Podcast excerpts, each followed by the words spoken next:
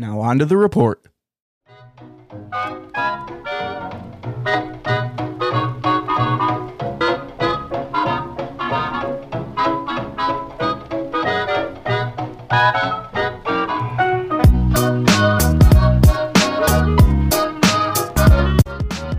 Welcome back to Reborn Report. I'm DJ Pfeiffer. And I'm Don Pfeiffer. We've been studying God's grace for a while now, DJ. Been a few weeks now. Yeah. Almost like a month or maybe more. I don't know. Well, today, I don't just want to talk about grace, but I want to talk about the power for us that is in God's grace. DJ, I'd like to start by reading from Ephesians chapter 1. Uh, the whole first chapter is really good, and, and we should read it over and over again. But let's start today with, well, say verse 13 and go on through verse 20. And now you Gentiles have also heard the truth, the good news that God saves you. And when you believed in Christ, he identified you as his own by giving you the Holy Spirit, whom he promised long ago. The Spirit is God's guarantee that he will give us the inheritance he promised and that he purchased to us purchased us to be his own people. He did this so we would praise and glorify him. Mm. Ever since I first heard of your strong faith in the Lord Jesus and your love for God's people everywhere, I have not stopped thanking God for you. I pray for you constantly, asking God, the glorious Father of the Lord Jesus Christ, to give you spiritual wisdom and insight so that you might grow in your knowledge of God. I pray that your hearts will be flooded with light so that you can understand the confident hope he has given to those he called, his holy people who are his rich and glorious inheritance. I also pray that you will understand the incredible greatness of God's power for those who believe him. This is the same mighty power that raised Christ from the dead and seated him in that place of honor at God's right hand in the heavenly realms. You see, Paul was praying that God would show us the exceeding greatness of his power that is already on the inside of us. Mm-hmm. We saw in God's word last week, it's the same power that God used that was in Jesus to raise him from the dead. That's what Paul's saying there, too. Yeah. The same power is on the inside of every born again believer. That's an awesome biblical truth that few of us believers have fully understood. Yeah. And if we don't understand it, we're certainly not going to access it or use it. Hmm. And that's exactly the reason why so many Christians aren't receiving more blessings. No more so than their unsaved neighbors, I might add. The truth is, the devil gave everything he had to keep Jesus in the grave. That's right. But Jesus rose from the dead and overcame the power of the enemy. Wow. Yet many Christians today are saying, God, would you please help me? Would you please heal me? Hmm. We're pla praying like we don't have God's power and ability already in us. Really, we're just expressing how full of unbelief we really are Yeah, when we true. pray this way. Yep. And I'll say this if you're not seeing the power of God manifest in your life, it's not because God hasn't given it. It's because you don't yet have the mind renewal to this gospel truth. So you're not releasing his power because you don't know you have it or you don't believe it's already on the inside of you. But God's word clearly shows that God has already given it by and through Jesus. God's grace has already been provided to us. Wow. The important question for us is this Are we going to reach out in faith and partake of God's awesome power? Or will we just keep asking God as if He hasn't given it yet? Are you going to continue in unbelief saying, Oh God, would you please move for me in my life? When the Bible clearly reveals that He already has. Yep. Are you going to continue to ask him to heal you when the Bible says that by his stripes you were healed? Were past tense. Exactly. Are you going to keep asking Him to give you joy, peace, and pour out His love in your life when the Word clearly says that you already have the fruit of the Spirit, Yeah. which is love, joy, and peace? Right. Yep. It's already on the inside of you. And that is the good news that Christians today need to understand. I know I keep re- repeating ourselves on this subject, but it's a real problem today because the way the vast majority of Christians pray is nothing but unbelief. And it's the reason they don't get results. Now, I'm aware this might sound offensive to some people. The truth is, many Christians aren't happy with the results they're getting, yet they become offended if someone suggests to them that they're praying incorrectly. Yeah, they want to just keep doing the same things. Dad, you like to call it religious traditions. I mean, I just call it habit, but they still want different results. Exactly. I think the definition of insanity is doing the same thing over and over and expecting different results. Uh, That's just crazy. Yeah. You're right, DJ. If what you're doing and the way you're believing isn't manifesting results that coincide with what God's word says, then you ought to consider that maybe you're doing something wrong. Yeah. Yep. Listen, it would be a much more effective way for us as believers to just begin thanking God for what we see in His Word that He's already done, instead of asking Him to do something that we don't think He has. Mm. Here's the thing it takes real Bible faith to thank God when you haven't seen the results yet. Yeah. DJ, read what it says in Colossians chapter 2, verse 6 and 7. Just a couple pages over.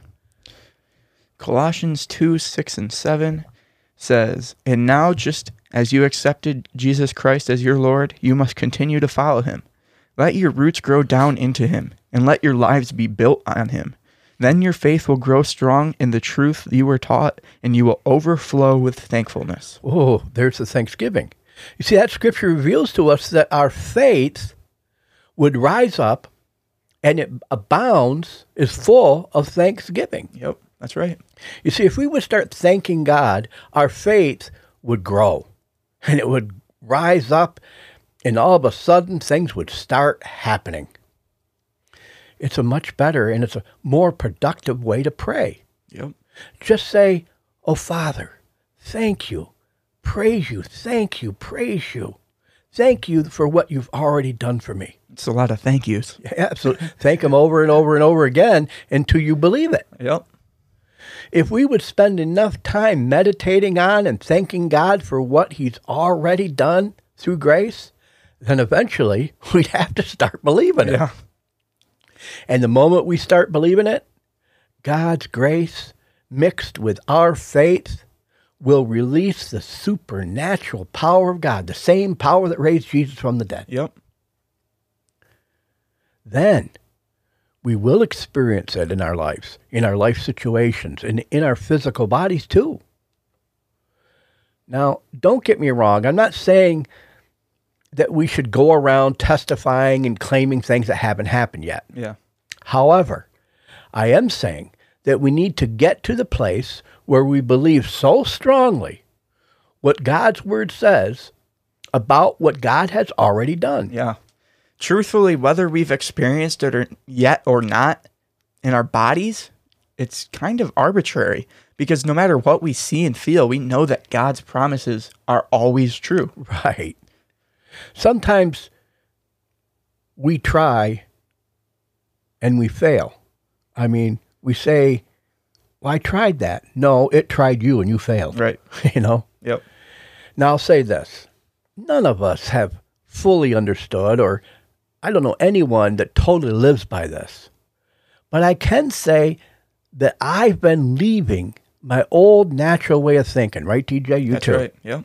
And we're replacing it with the truth that we see that's in God's Word. And it's working. We're seeing results. Yeah. It's working for me, it's working for DJ, and it'll work for you too. This should become our new normal. Well, Second Corinthians 5 7 says we should walk by faith and not by sight. Absolutely. When you get to the place where you see what God has already done for you by grace, you will enter into it by your faith and you'll begin to rejoice. I believe that most of us are living far below our God given privileges. Oh, yeah, there's no doubt about that. I'll say that again. I believe that most of us, believers, Christians, are living far Well, especially below unbelievers. our God given privileges. Through years of religious wrong teaching, we have developed an entirely wrong mindset about and towards God. Yep. Oh, we believe God can do anything. Yet we feel we must we must pray hard or beg and plead with him to get him to move on our part. What we're saying and trying to teach from the Word of God is there's a much better way. Absolutely. By studying God's Word, we can find what God has already provided by His grace. And then we can just appropriate by our faith what He's already provided, all the blessings, all the will manifest good then. things that He has already given us. That's why it says in Hebrews, without faith, it's impossible to please God. Yeah. Because you have to please Him to get the get His um, rewards, Get his blessings. his, yeah, his, his promises. And here's the good news: you don't have to labor at it to make it happen. yeah. It's not based on anything you can do. Yeah. It is a little work because you you have to change your mind. You know, But you have to can change do your thinking. That's awesome. DJ, read what it says in Matthew ten eight. Matthew 10 8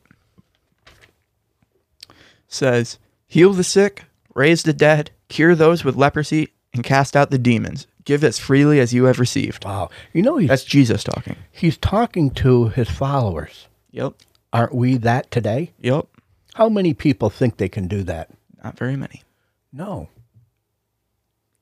You see, the reason we can heal the sick is because of grace and because the power of the Holy Ghost and the Holy Spirit that raised Jesus from the dead is inside of us. Right. That's a command for us to do that. Yep. You see, nowhere in the Bible are you commanded to pray for the sick. However, we are commanded to heal the sick. It's a good point. There's a huge difference between saying you're healed in the power of Jesus Christ, our Lord and Savior, or just saying, Father, if it be your will, will you please heal this person? Yeah. I'm sorry, but that's a weak prayer, and there's no faith in that kind of prayer. Well, because there's nothing on the line. If it's your will, I don't know. Maybe do it. I Yeah, don't know. Exactly. We're leaving it all up to God. Yeah. Whatever will be, will be. Que sera, Que sera. sera, sera. No. No, that's not the biblical truth. No. DJ, read what it says in Acts chapter 3, verse 6. No. Acts 3 6 says, But Peter said, I don't have any silver or gold for you, but I'll give you what I have. In the name of Jesus Christ the Nazarene, get up and walk. Exclamation point. You see, that's our example, Peter. We need to stand up in faith and speak like Peter did when he entered the temple with John. Yeah. To the lame beggar who was asking for money, Peter said, Silver and gold I don't have. But in the but what I do have, in the name of Jesus Christ, my Lord and Savior, I give it to you. Get up and walk. Yeah. It's powerful. Peter prayed a bold prayer of faith, knowing that God had already provided healing by grace. Instead of trying to believe that it's going to happen, we need to get into a position of faith where we believe it's a done deal. Yeah. The biblical truth is it's already been done. You've already got it. So we need to quit trying to get it and just operate in what God said. Yeah. It's already done. Really, that's the difference between our personal victory or our defeat. It's between healing and remaining sick. Yeah. You see, faith reaches out and appropriates what God has already provided for us by grace. Mm. We don't have to ask, we don't have to beg, we don't have to plead with God because He's already supplied it. It's just a matter of us believing and then receiving. DJ, I'd also like you to read what it says in 1 John chapter 5, verse 14 and 15. First John 5, 14 and 15 says, And we are confident that he hears us whenever we ask for anything that pleases him. And since we know he hears us when we make our requests, we also know that he will give us what we ask for. Now, the, the reason I wanted you to read that is because some people might be saying, see, that scripture says it's talking about that you need to ask. Yeah. So we need to ask. Well, I'll say this. Certainly, it's not wrong to ask. But, It says Over- elsewhere in the Bible, ask and you will receive. right, over and over again, it does so, does say that God has already provided everything. Yep. So technically, you don't have to ask to get it. I think the correct understanding and the correct application of this is in the attitude Yeah. in which you ask. Yep. You see, let me give you a biblical example. DJ, read what it says in Matthew 6, 9 through 11. Matthew 6, 9 through 11. Mm-hmm. Pray like this Our Father in heaven, may, you, may your name be kept holy. May your kingdom come soon. May your will be done on earth as it is in heaven. Give us today our daily bread. Now stop right there. The part where the scripture says, Give us this day our daily bread, that is a petition for God to meet our daily needs.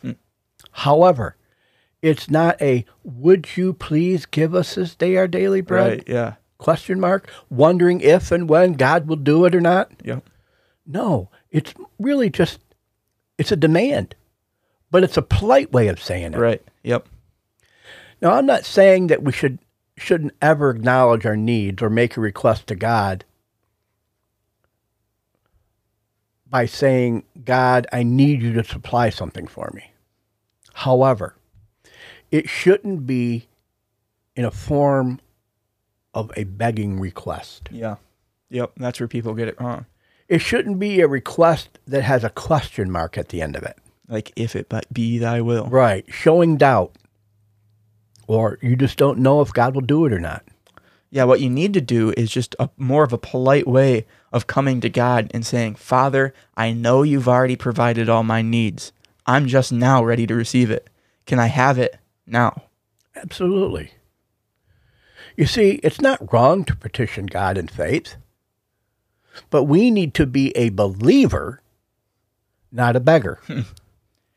to throw a prayer out there not knowing if God's going to answer it or not, or feeling like you have to be good enough, uh, be get rid of sin in your life first, or beg Him or plead with Him, Yeah.